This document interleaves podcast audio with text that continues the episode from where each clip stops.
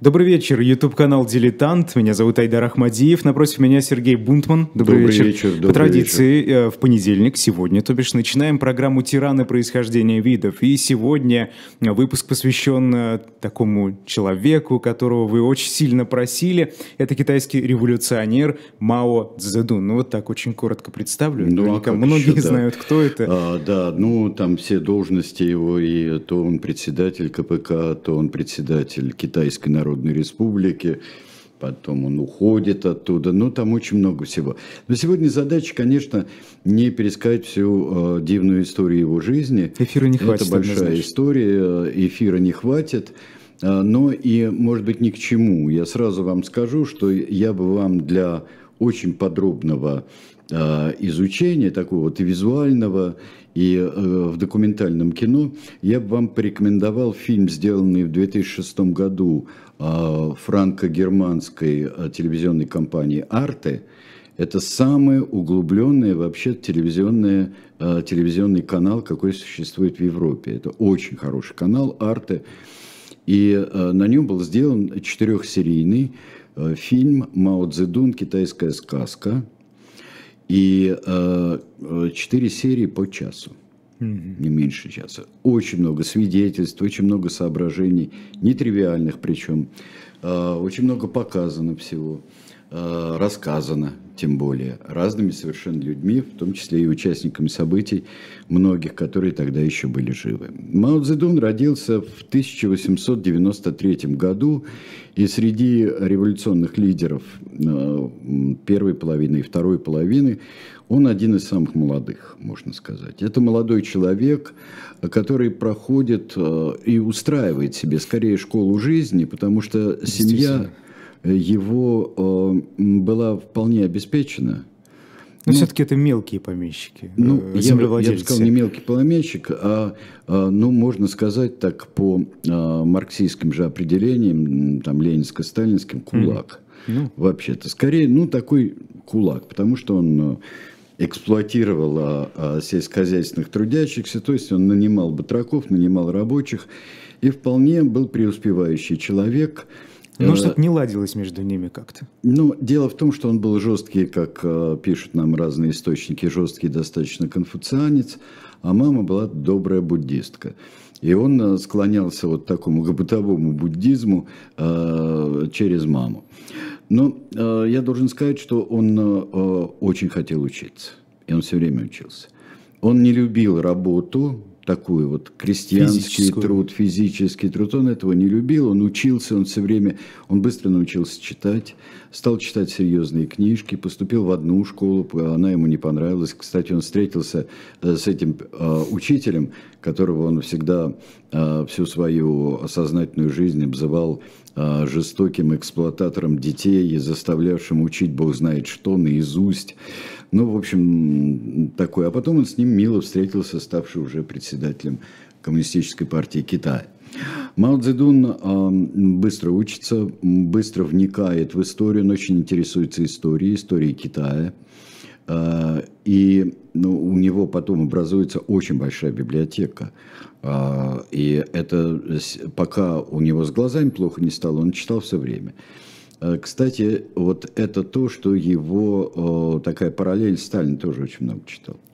А вот. там довольно много общих черт в биографии. А, там есть Мне так э, показалось. черты общие, но очень интересные есть э, черты в политике, где Мао Цзэдун поступает тоньше гораздо, и в жестокости даже тоньше, чем Сталин гораздо. Мы это увидим с вами. Ну вот он много читает, у него потом соберется 70 тысяч книг, э, вполне хорошая библиотека. Э, Причем люди говорят, э, те, которые были знакомы с этой библиотекой, ему совершенно не важно было, какое издание, хоть самое затрепанное, хоть самое задрипанное. Да, он даже устроился может, в библиотеку может в быть, Да, может быть, первым, может быть, первое издание, может быть, последнее, может, без обложки. Главное, чтобы там был тот текст, который нужен ему. Он узнает много о европейской истории, интересуется великими людьми, и так шаг за шагом он подходит к тому, чтобы узнать о европейские революционные течения. В особенности его привлекает анархизм, привлекает. э, и труды Кропоткина, которые он может найти вполне в, э, в Китае. В это время случается китайская революция, и имперский, э, императорский режим падает, и э, Сунь Яцен приходит к власти, это все достаточно ненадолго, потом к власти приходит в результате э, и переворота, и после смерти Сунь Яцена, э, приходит главный враг, э, главный внешний китайский враг Мао Цзэдуна Чан Кайши.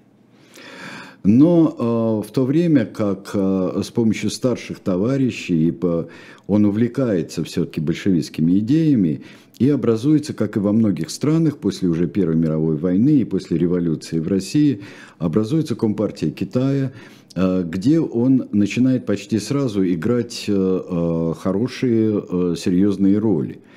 Он очень начитанный парень, но он не городской, он смешно говорит, у него южный акцент – он всю жизнь будет говорить со своим южным акцентом. Он почти на диалекте говорит. Но все, кто его слышал, подчеркивают, что Мао Цзэдун говорил хорошо. Он говорил просто, ясно, э, четко распределяя акценты, и говорил о том, что было интересно его слушателям и что жизненно их интересовало. Да и действиями своими он борется в основном, а, будучи уже а, в Компартии, а по свистку из Коминтерна а, Компартия Китая должна сотрудничать с Гоминданом для того, чтобы там выстраивать новый Китай с партией, которой принадлежал уже, уже потом и Чан Кайши. Но Чан Кайши, кстати говоря, Сталин очень интересовался Чан Кайши, но и даже писал ему некие письма и интересовался Чан Кайши как явлением и как революционером на самом деле. Но 27 год, когда а, Чан Кайши разгромил коммунистическую партию Китая, он а, поставил очень серьезный барьер между ним и Советским Союзом. Вот а Мао Цзэдун выступает за справедливость, за э, снятие и наказание всевозможных э, губернаторов, руководителей провинций. Достаточно быстро выдвигается, э, но вот после разгрома э, Коммунистической партии Китая страны Гаминдана, здесь вмешивается еще один фактор. С 1931 года начинает вмешиваться фактор японский. И здесь э, очень важно сотрудничать, не сотрудничать с Гоминданом. Будет ли сам Гоминдан сотрудничать? Э, сотрудничать э, с коммунистами, потому что Чанкайши э, любил говорить, что если японцы это кожная болезнь для Китая, то есть внешнее что-то, а здесь это вообще рак в, самый, в самом mm-hmm. внутри организма. Он считал, что вот коммунисты, большевики вот такого склада, он посматривал на Россию, что в ней происходило и чем это все дело продолжалось в России. Ну вот, здесь совершается в то время, как идет а, первая а, японо-китайская война, потом вторая в 30-х годах. Здесь надо отметить одну очень важную вещь. А, надо отметить а, не только как идеолога, потому что его то выгоняют из ЦК, то опять берут ЦК, то у него какие-то разногласия с Коминтерном и с Ван А что происходит? Это его какой-то тяжелый характер? Он нет, не может договориться? Нет, нет. Он настаивает на достаточно рано сформировавшихся своих представлениях о том, э, как можно э, справедливое общество, то есть коммунистическое, социалистическое, mm-hmm. построить в Китае. Э, что не нужно забывать, что Китай это была страна чуть-чуть не уничтоженная всеми западными державами, что это страна своеобразная, с глубочайшей культурой, и, что китайский национализм – очень важен, а не э, вечный интернационализм, как, который тогда проповедовался Коминтерном, а революции в разных странах, революция, экспорт революции, революция перманентная. Китай будет заниматься экспортом революции, но туда, куда ему надо. Он будет заниматься и Азией, будет заниматься коммунистический Китай, Африкой, угу. искать вот э, будущей мировой державы уже. А но что, собственно, другое. так противоречило мы никогда не разберемся в этих хитросплетениях. Тем более, что а, каждая а, политическая партия, особенно такая партия нового типа, как с дисциплиной, с демократическим централизмом, как mm-hmm. партия, социал-демократическая партия большевиков, она, конечно, внутренние борения, интриги происходят. Раскол русских социал-демократов, например, это тоже вот борения и идейные, и организационные. А, и потом будет трудно себе представить там Ленина и Мартова, например, как членов одной партии. А они были членами одной партии. Расколы, объединения, соединения, соединения, решительные размежевания – это э, нормальная такая рабочая атмосфера, то, что называется. Я бы отметил не, не столько это, а столько то, как Мао Цзэдун выделяется как партизанский вождь и как человек, который умеет во время военных а, действий, будь то гражданских, будь то не гражданских, работать с населением. Как это удается?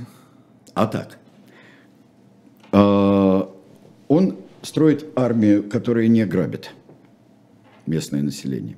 Угу. А что это знакомое? Старич... Вот у нас было с одним из тиранов. Старички говорят... Нет, Троцкий так выступал, там, ну, что да, там не грабит и все. Вот это. Хотя практика была другая, но здесь а, Мао Цзэдун а, больше, чем другие его товарищи по партии, которые начинают его будущие, а, вот и Джо Лай появляется, угу. вот его будущие все а, соратники, очень многие появляются – это уже его команда, которая с ним, почти на равных, как Джо Инла, это вот его э, товарищ из самых первых.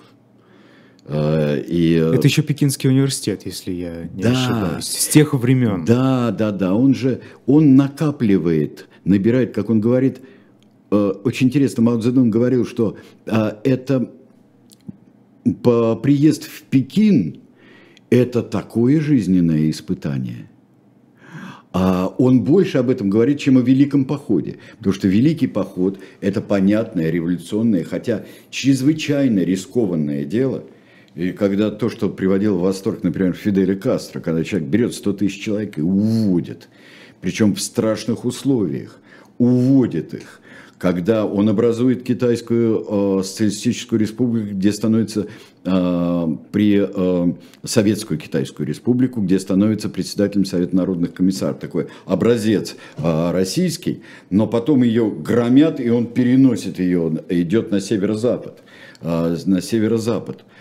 Э, удивительная совершенно тактика э, гражданской войны, которая ему поможет в, уже в послевоенное время, то есть в 40-х годах она ему поможет. Японское вторжение и жесточайшая война, которую ведет Япония на территории Китая, а, бесчеловечная, жесточайшая э, война, она приносит э, э, разорение, естественно, но она приносит коммунистам китайским очень много э, дивидендов. Таких, что, во-первых, народ начинает к ним примыкать. Угу. Это единственные военные, которые не грабят, действительно. Которые, э, наоборот, занимаются тем, что они э, помогают э, реквизировать помещичьи земли там, и так далее. Удивительно, как это устраивать. в практике организовывалось. Все Почему? платят. Все, за все платят. Но Мао Цзэдун деньги получает, и от Коминтерна получает деньги. Он, они за все платят. Как они добывают эти деньги, это другой вопрос. Но крестьянам они платят. Угу. Еще разночтение с там, товарищем Сталиным – это то, что он на крестьянство опирается. И с многими теоретиками большевизма. Он опирается на крестьянство. Он, ну вот классики тоже, воспитанные Москвой, классики китайского коммунизма, они опираются классически на некий пролетариат.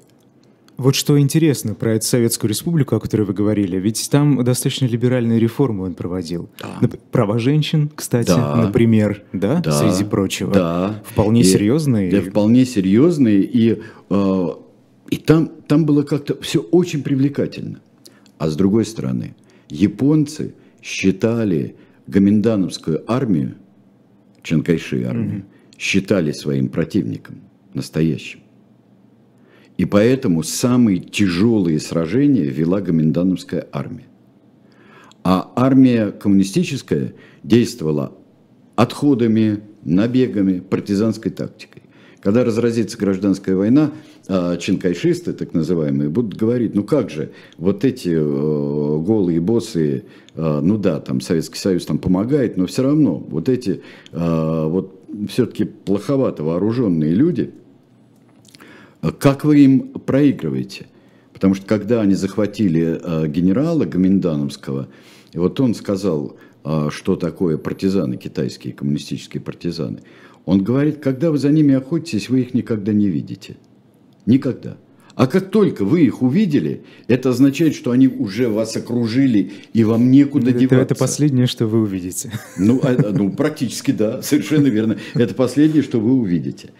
При этом еще, а, как рассказывают о его отходах и о Великом Походе, и его отходах после разгрома а, в Яняне, а, раз, разгрома коммунистических войск, как он отходит. Он заманивает Гоминдановскую армию в очень тяжелые места. Он их просто заманивает.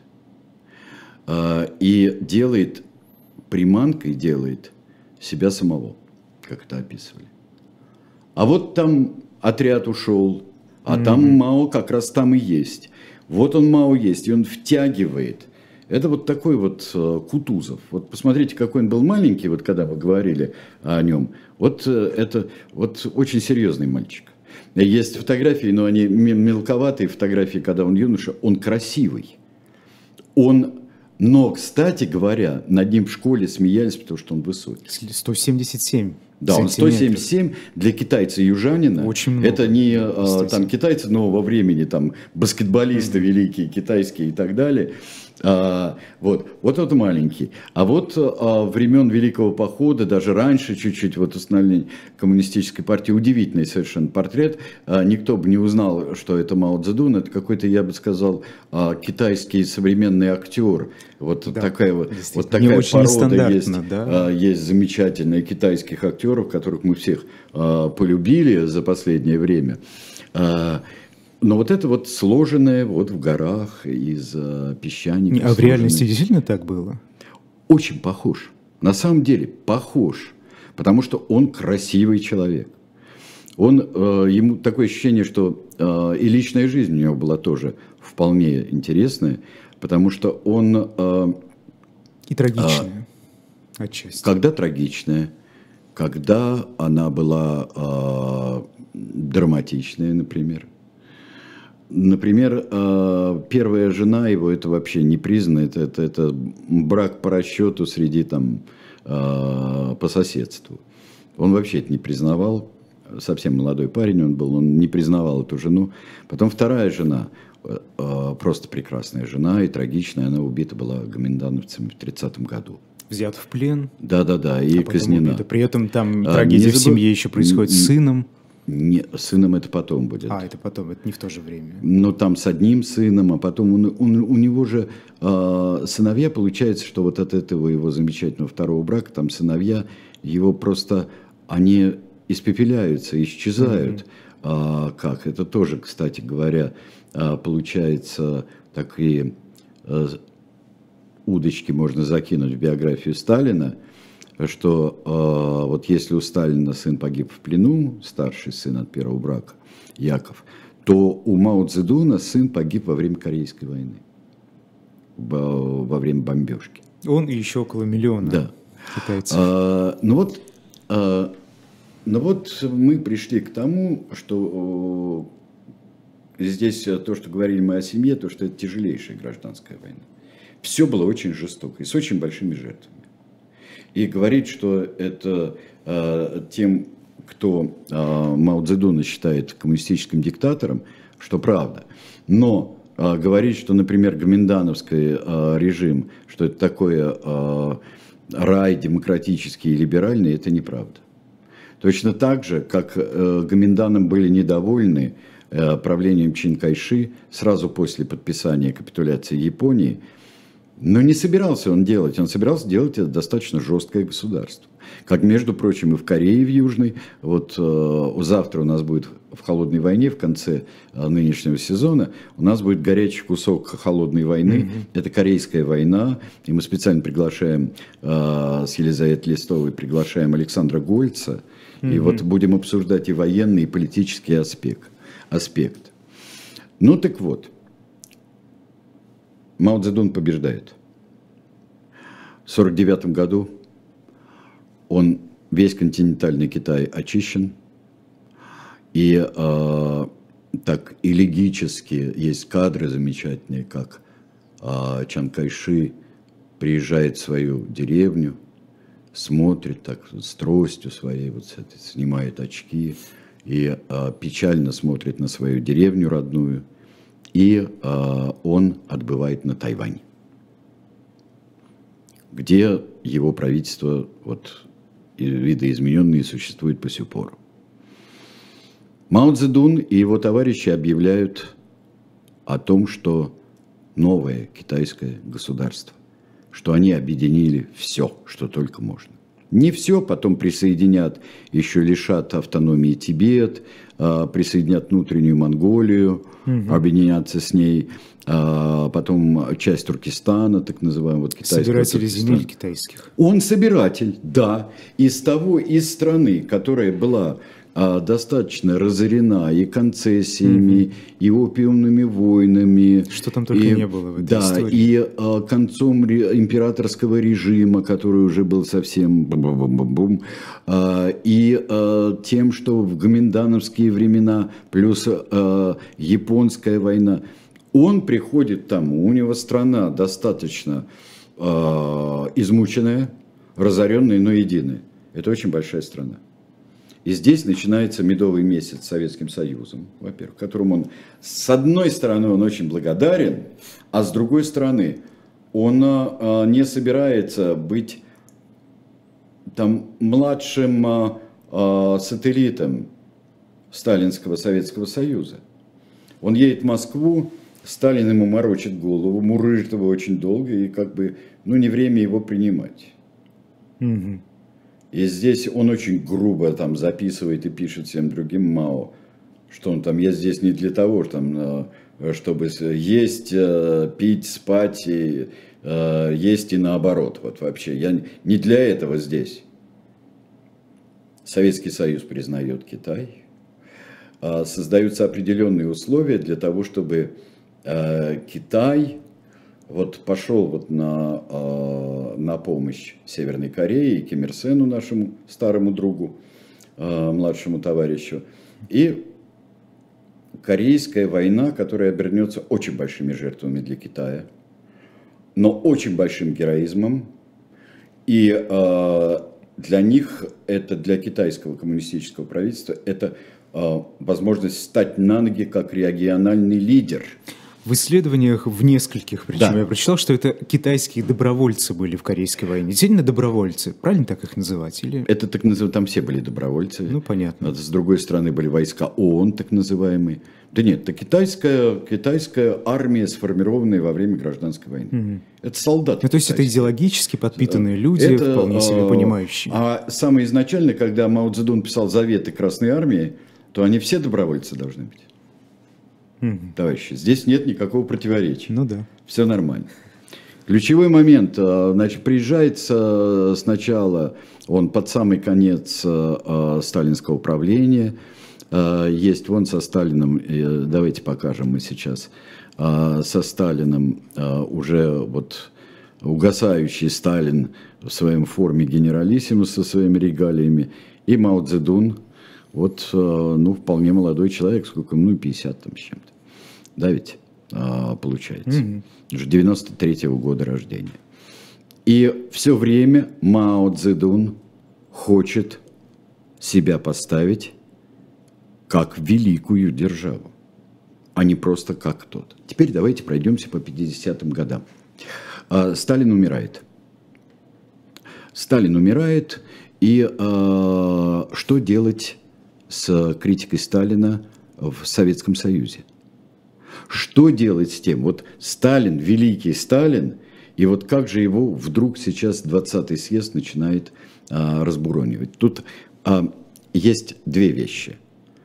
Мао Цзэдун к этому относится плохо. Он говорит, все равно у него 70%, 70% а, а, положительного и 30% ошибок. Про Сталина он говорит. Но дело даже не в этом.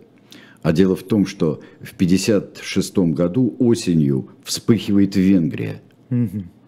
А, и это здесь интересует э, не как против советского владычества, а то, что может быть вот такой аспект революции может быть при долгом зажимании. И вот тут появляется компания «Пусть расцветают 100 цветов».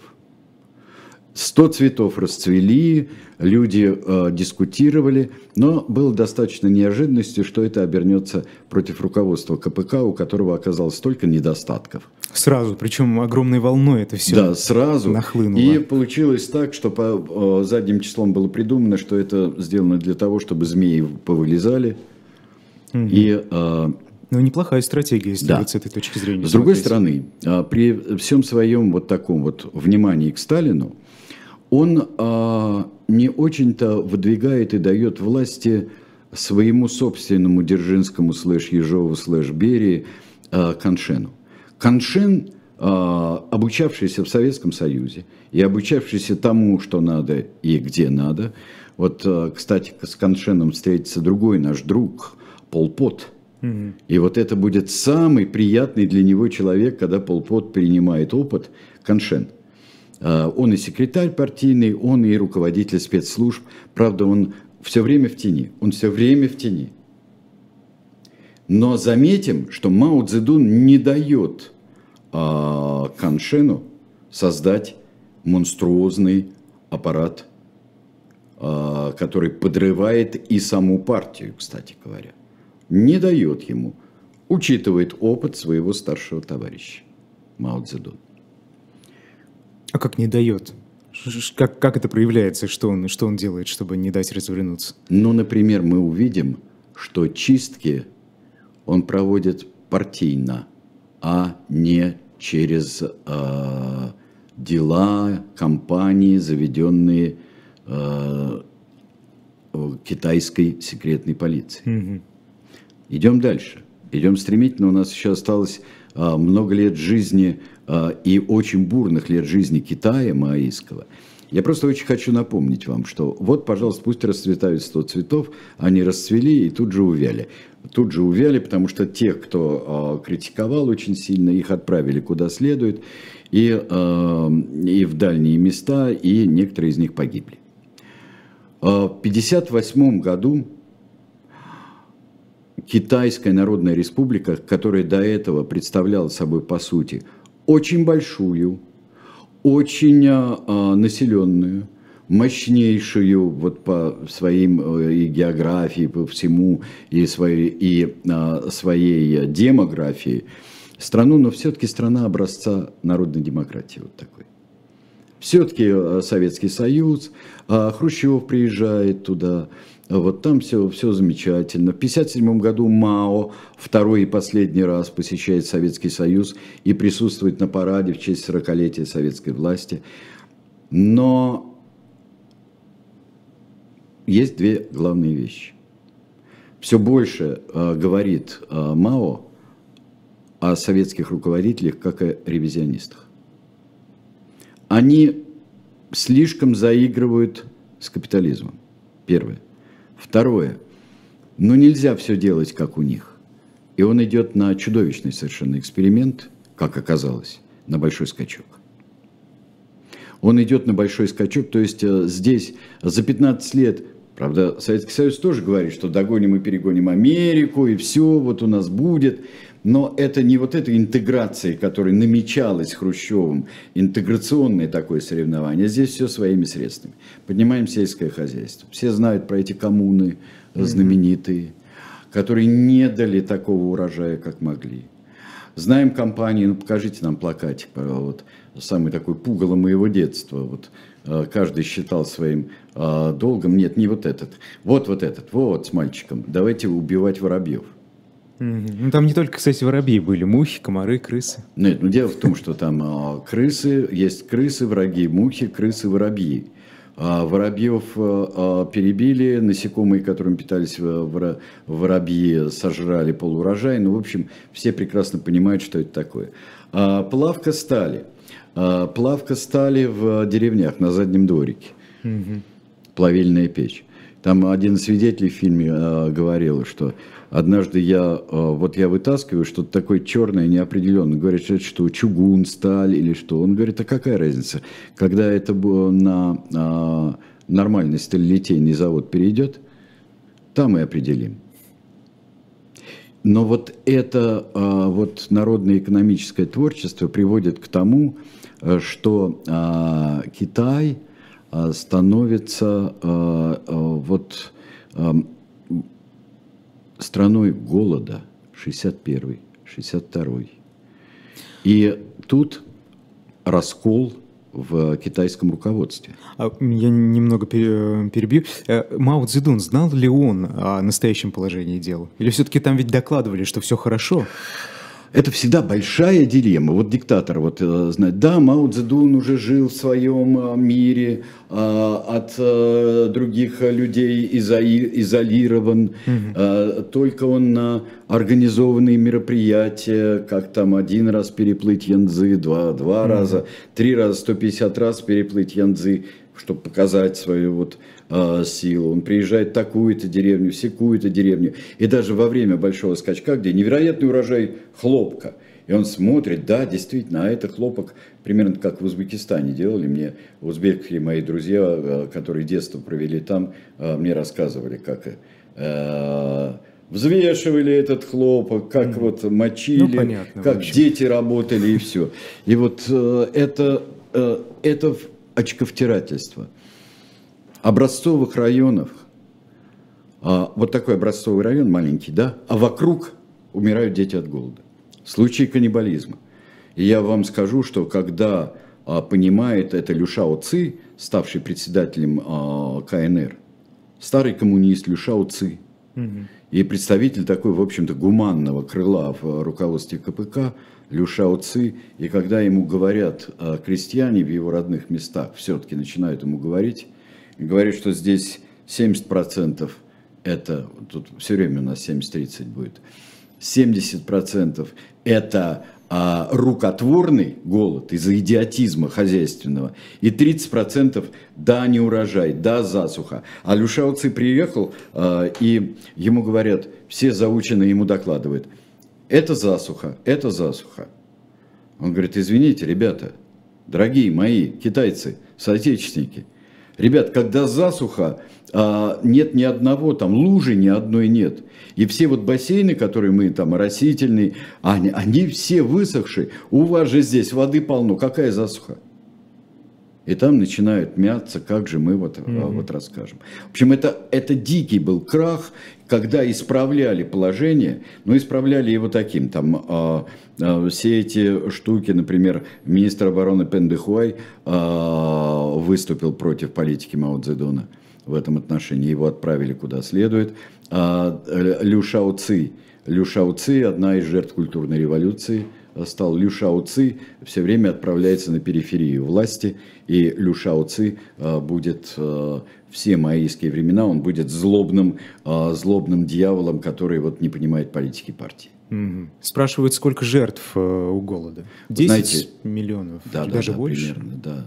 И там все это. Вы знаете, еще при, конечно, в централизованном государстве всегда огромная э, статистическая машина, но э, когда узнали, что на 10 миллионов сократилось вот сейчас, но умерших больше было, и сделали, э, что демографическая ситуация на 10 миллионов уменьшилась э, в Китае.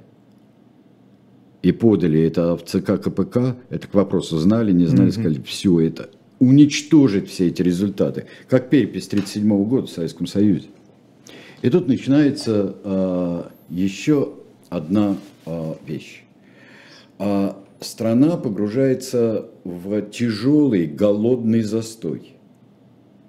Вот после эксперимента большого скачка страна становится э, убогой. Карточки надо вводить. И вводит и до самой смерти Мао Цзэдуна, до самой капитализации Китая карточная, карточная система будет, но это спасение, кстати говоря, карточная система. Хотя распределять мало что есть. И вот к 65-66 годам появляется идея. И вот, учитывая, скажем так, ошибки Сталина, 37-го, других там, как и создание монстра, он поднимает молодежь. Создается комиссия по культурной революции. И сначала с любым буржуазным влиянием в культуре, долой всю старую культуру, давайте мы все разрушим. 16 пунктов. Э, да, а вместе угу. с этим а, это же можно делать все, что угодно. Это такая свобода. Вспоминали бывшие хунвейбины, вот эти а, а, молодые люди, которые совсем молодые, и школьники тоже. Это же можно мстить учителям. Они могли войти в любой дом. Что и делалось успешно. И не только, вот, а, скажем, да, чистка от старой застоявшейся бюрократии, но еще и понимая таким образом, Мао Цзэдун решал несколько проблем. Он очень внимательно смотрел за миром, еще мог это делать, и видел, что э, совершенно другое поколение приходит. И неизбежно, неизбежен конфликт отцов и детей. Как в 60-х годах, везде это будет. Mm-hmm. И в соцлагере тоже. А почему бы другое поколение, абсолютно другое поколение революционеров не выпустить, заодно очистившись от э, засидевшихся бюрократов партийных. И начинается. Очень страдает вот так называемый правый, уклонисты, либеральное крыло, в том числе Дэн Сяопин. Угу. Я видел потрясающие кадры, интервью с председателем общества инвалидов, сыном Дэн Сяопина немолодой человек уже, это 2006 года фильм, он приезжает в коляске, он выпрыгнул из э, здания. Он говорил, мне было все равно. Я понял, что я отсюда не уйду. Причем, э, и вот он выпрыгнул, что его будут бить, пока не забьют. Совсем. Это сын Дэн Сяопина. Лю Шаоци, конечно, стал. Э, новый министр обороны а, Линь Бяо очень серьезно а, этим занимается. А, Линь Бяо вообще объявленный наследник, наследник Мао Цзэдуна. Но тут получается очень интересная штука. Тут мы сейчас посмотрим, сначала я вам покажу, как уже в 50-х годах Мао Цзэдун а, становится китчевой фигурой. Вот а, покажи мне, Вася, пожалуйста, Мерлин Монро до этого. Во-во-во-во-во.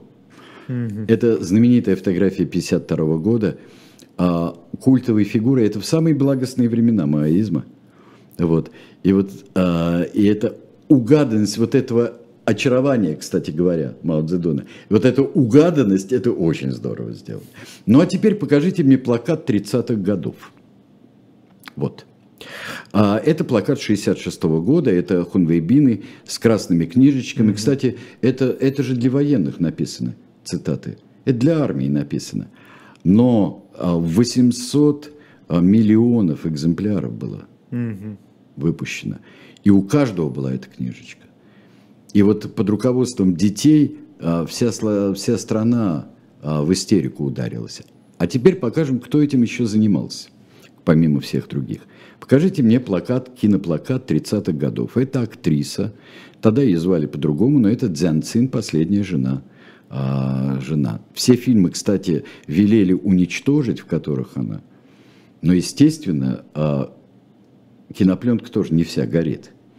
И поэтому есть отрывки из фильмов 30-х годов, где играет будущая жена Мао Цзэдуна. Обязательно посмотрите, это очень и очень забавно. И вот теперь вот Мао Цзэдун и Цзэн Цин, вот теперь мы их а, посмотрим а, уже в более зрелом возрасте. Вот Цзэн Цин здесь, председатель Мао здесь еще э, не так культурно-революционно выглядит, потому что мы видели вот на первой фотографии э, его знаменитый образ Мао Цзэдуна. Это типичная вот такая вот армейская фотография, э, хотя пожилой Мао Цзэдун был вот э, с петлицами красными, а, а Цзян Цин, которая вот культурную революцию и идеологическую часть, и художественную часть разгрома, а также и политическую она делала. Она а, достаточно подружилась с Каншеном, который там где-то в глубинах существовал. А с Линьбяо у нее были очень хорошие отношения. И она была, правда, потом она сказала, вы знаете, что я была собакой председателя МАО. Кого он мне скажет кусать, того я и кусаю. Mm-hmm. Поэтому она могла кусать правых, кусать левых. И когда, а, что увидел Мао Цзэдун? Он, конечно, разбудил лихо невероятное. И Мао Цзэдун а, кого-то расстреливает из хунвейбинов Дзяофани. Дзяофани – это рабочая молодежь.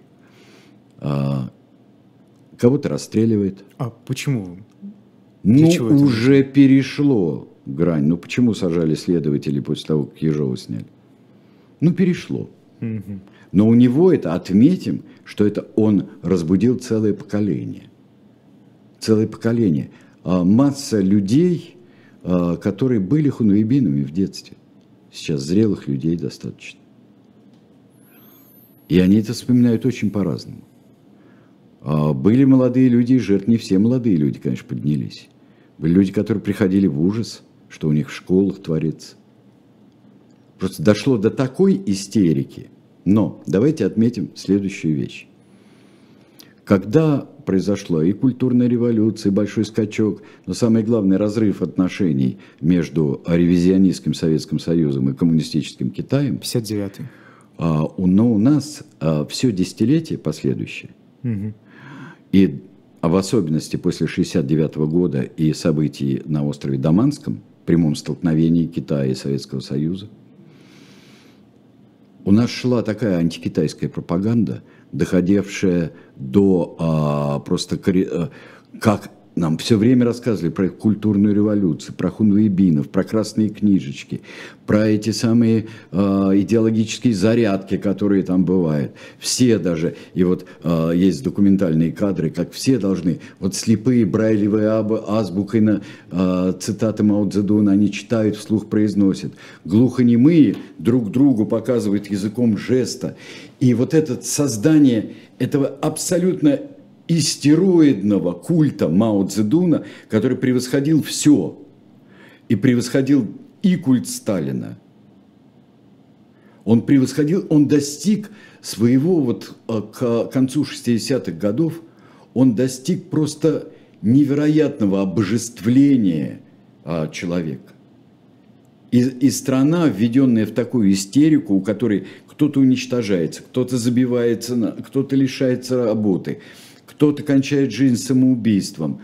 Но страна вот так вот вся перебуронена, и тут Мао Цзэдун делает такой поворот.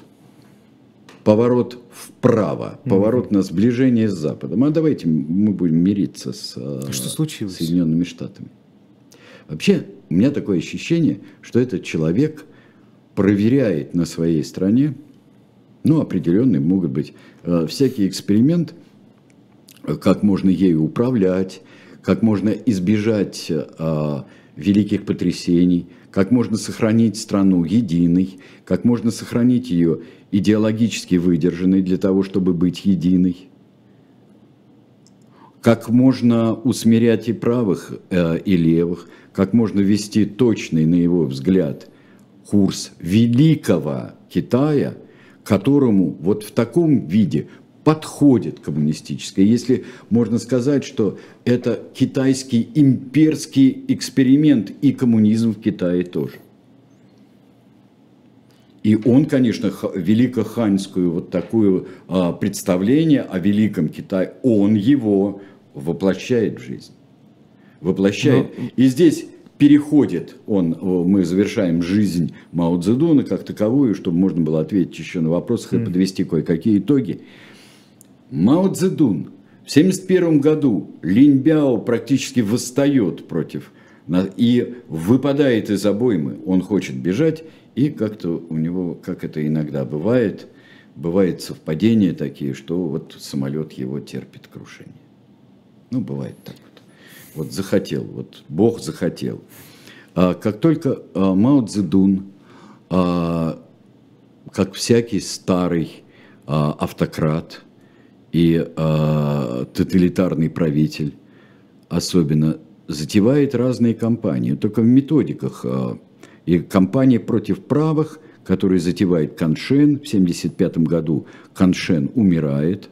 Каншен как орудие кампании против Дэн Сяопина, а, против а, старых, против застарелых правых. Но как мы увидим, что в них-то как раз в Хуяубане и в, в Дэн Сяопине – человек, который оказался одним из великих а, экономистов и преобразователей Китая. Но должен вам сказать, конечно, что никаких а, реформ а, Дэн Сяопина на фоне необъединенного и военной силой тоже Китая вряд ли можно было бы устроить вот такой капитализм с сохранением коммунистической идеологии, с а, уходом от радикального осуждения Мао, но а, пониманием его ошибок. И когда в 1978 году скажут, что а, единственный, кто совсем вот забыт и затоптан, и утоптан, это Каншен.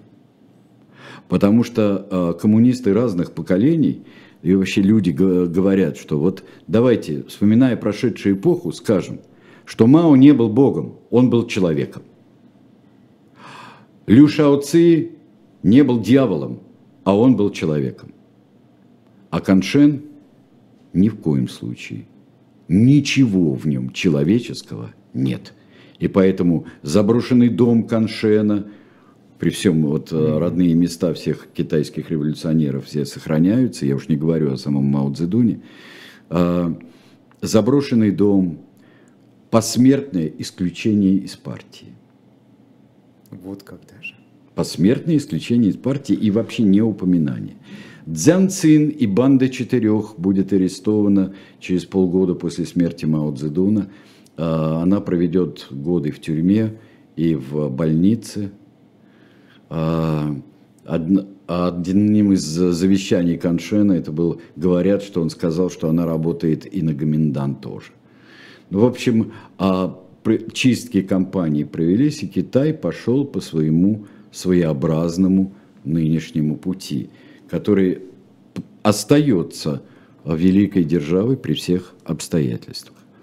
Вместе с теми, кто нас смотрит и слушает, я думаю, что мы а, подведем некоторые итоги. Кто же такой был Мао Цзэдун? Вот что задают? Есть тут а, соображения кое-какие у наших зрителей?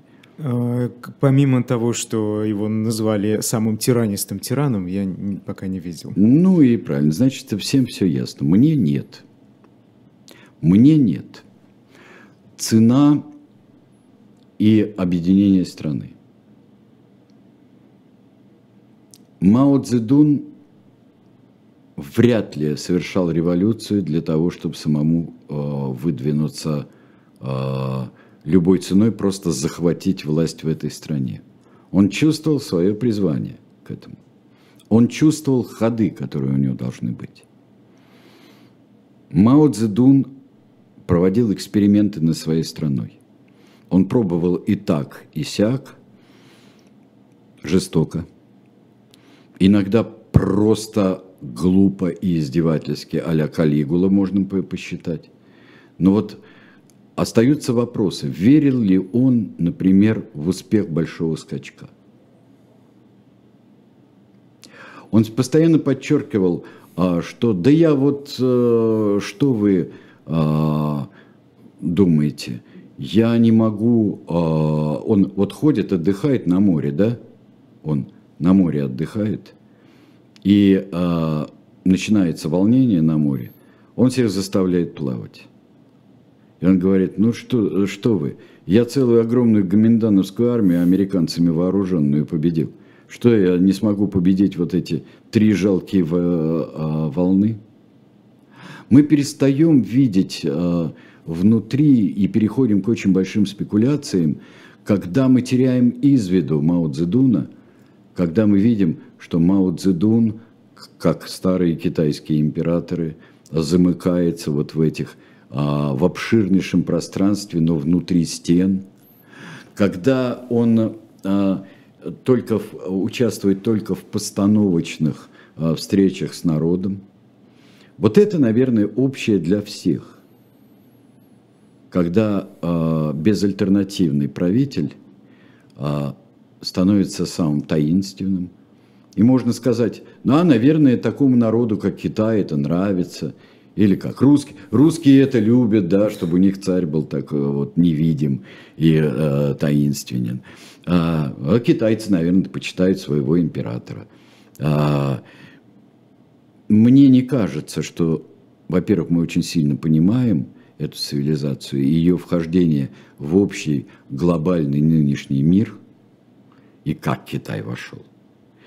Мы, а, у меня есть ощущение, что все равно существует насчет фигуры Мао Цзэдуна а, достаточно заглушенная тем, что осталась коммунистическая партия Китая, но существует внутренняя рефлексия и очень серьезные размышления насчет роли Мао Цзэдуна.